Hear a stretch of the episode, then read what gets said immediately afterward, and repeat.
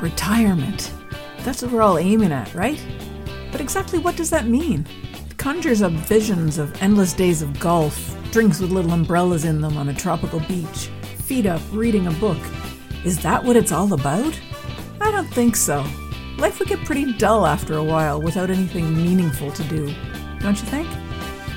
I'm Jackie Doucette, and I'm on a mission to discover exactly what life is like beyond retirement.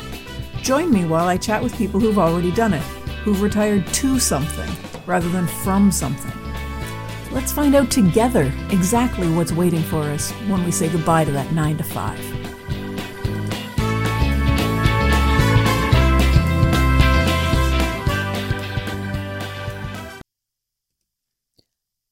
Hi, everyone.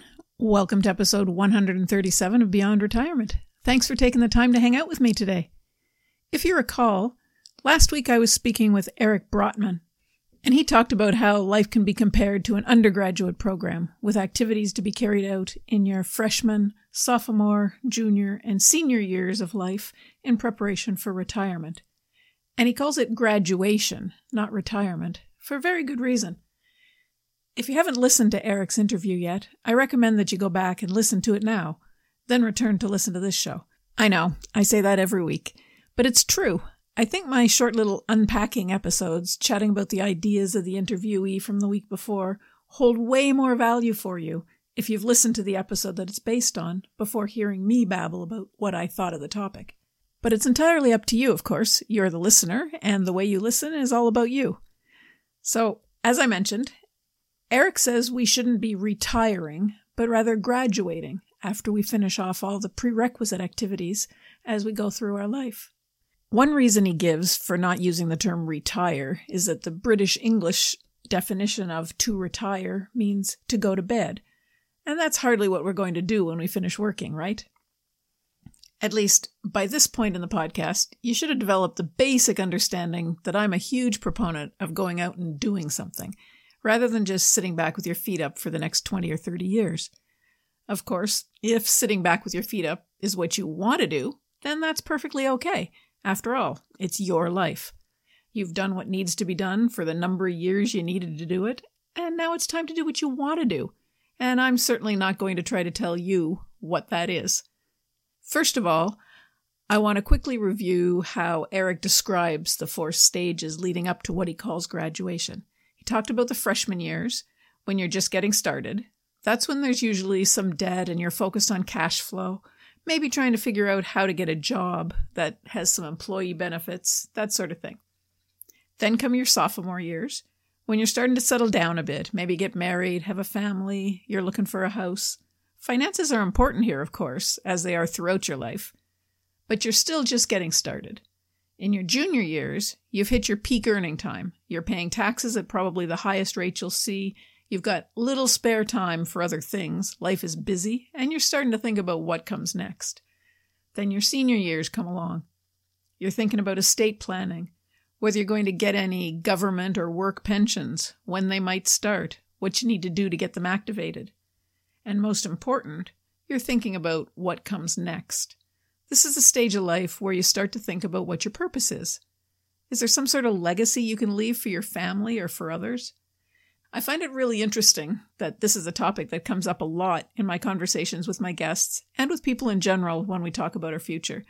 It's almost like we hit the point when we realize we're not going to be here forever, and suddenly we feel the need to be remembered. Or maybe it's not really the need to be remembered so much as the desire to do something that we feel is beneficial to people coming after us. We want to leave a legacy, something that will make the world, or at least a small part of it, a better place. It's something I spend a lot of time thinking about. I don't mean I'm spending hours pondering how I might be remembered, but I'm spending a lot of time wondering what my purpose is. Why have I been here for so many years? What have I accomplished? What do I have to show for my time on Earth? I think this is something that a lot of people think about as they get older. At least, a lot of the financial planners that I've spoken to say that it seems to be on the minds of many of their clients when they're talking about what to do with their savings. I'm happy to hear that I'm not alone in these thoughts, but knowing that others think about it too doesn't really help me figure out the answers. I've never thought of myself as being in the category of people who have funds set aside to leave scholarships or bursaries for deserving students studying certain subjects or attending certain post-secondary institutions. When I think of leaving money for scholarships, I think of it needing to be hundreds of thousands of dollars, but I guess it doesn't have to be a huge sum of money. I remember in high school, a lot of the bursaries that were awarded were for $50 or less. Setting up something to give one of those each year wouldn't necessarily be a hardship, and it could be set for a finite period of time, I suppose, like $100 each year for the next 25 or 50 years. I know people help individuals set up such things. Another suggestion that Eric made that I think is kind of neat is the idea of a digital history of your life.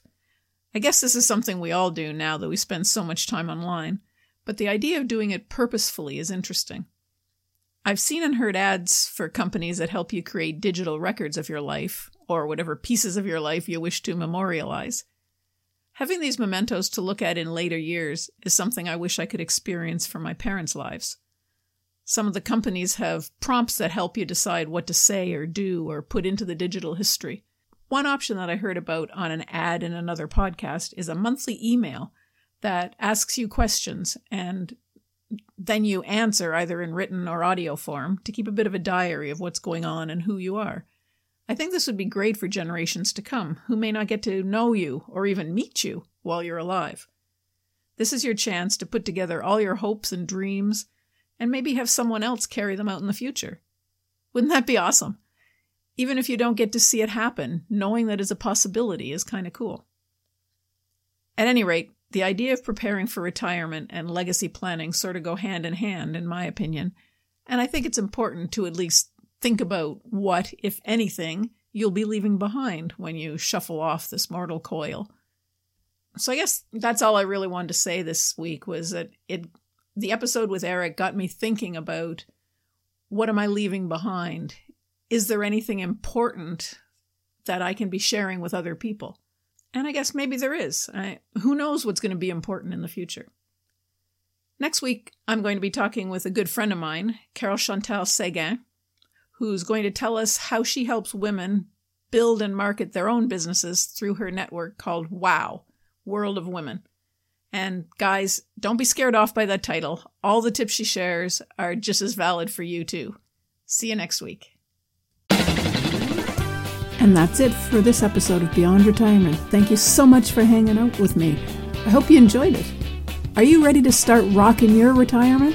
Head on over to www.beyondretirement.ca/rockingit and sign up to plan out your own roadmap for retirement. Don't wait till it's too late.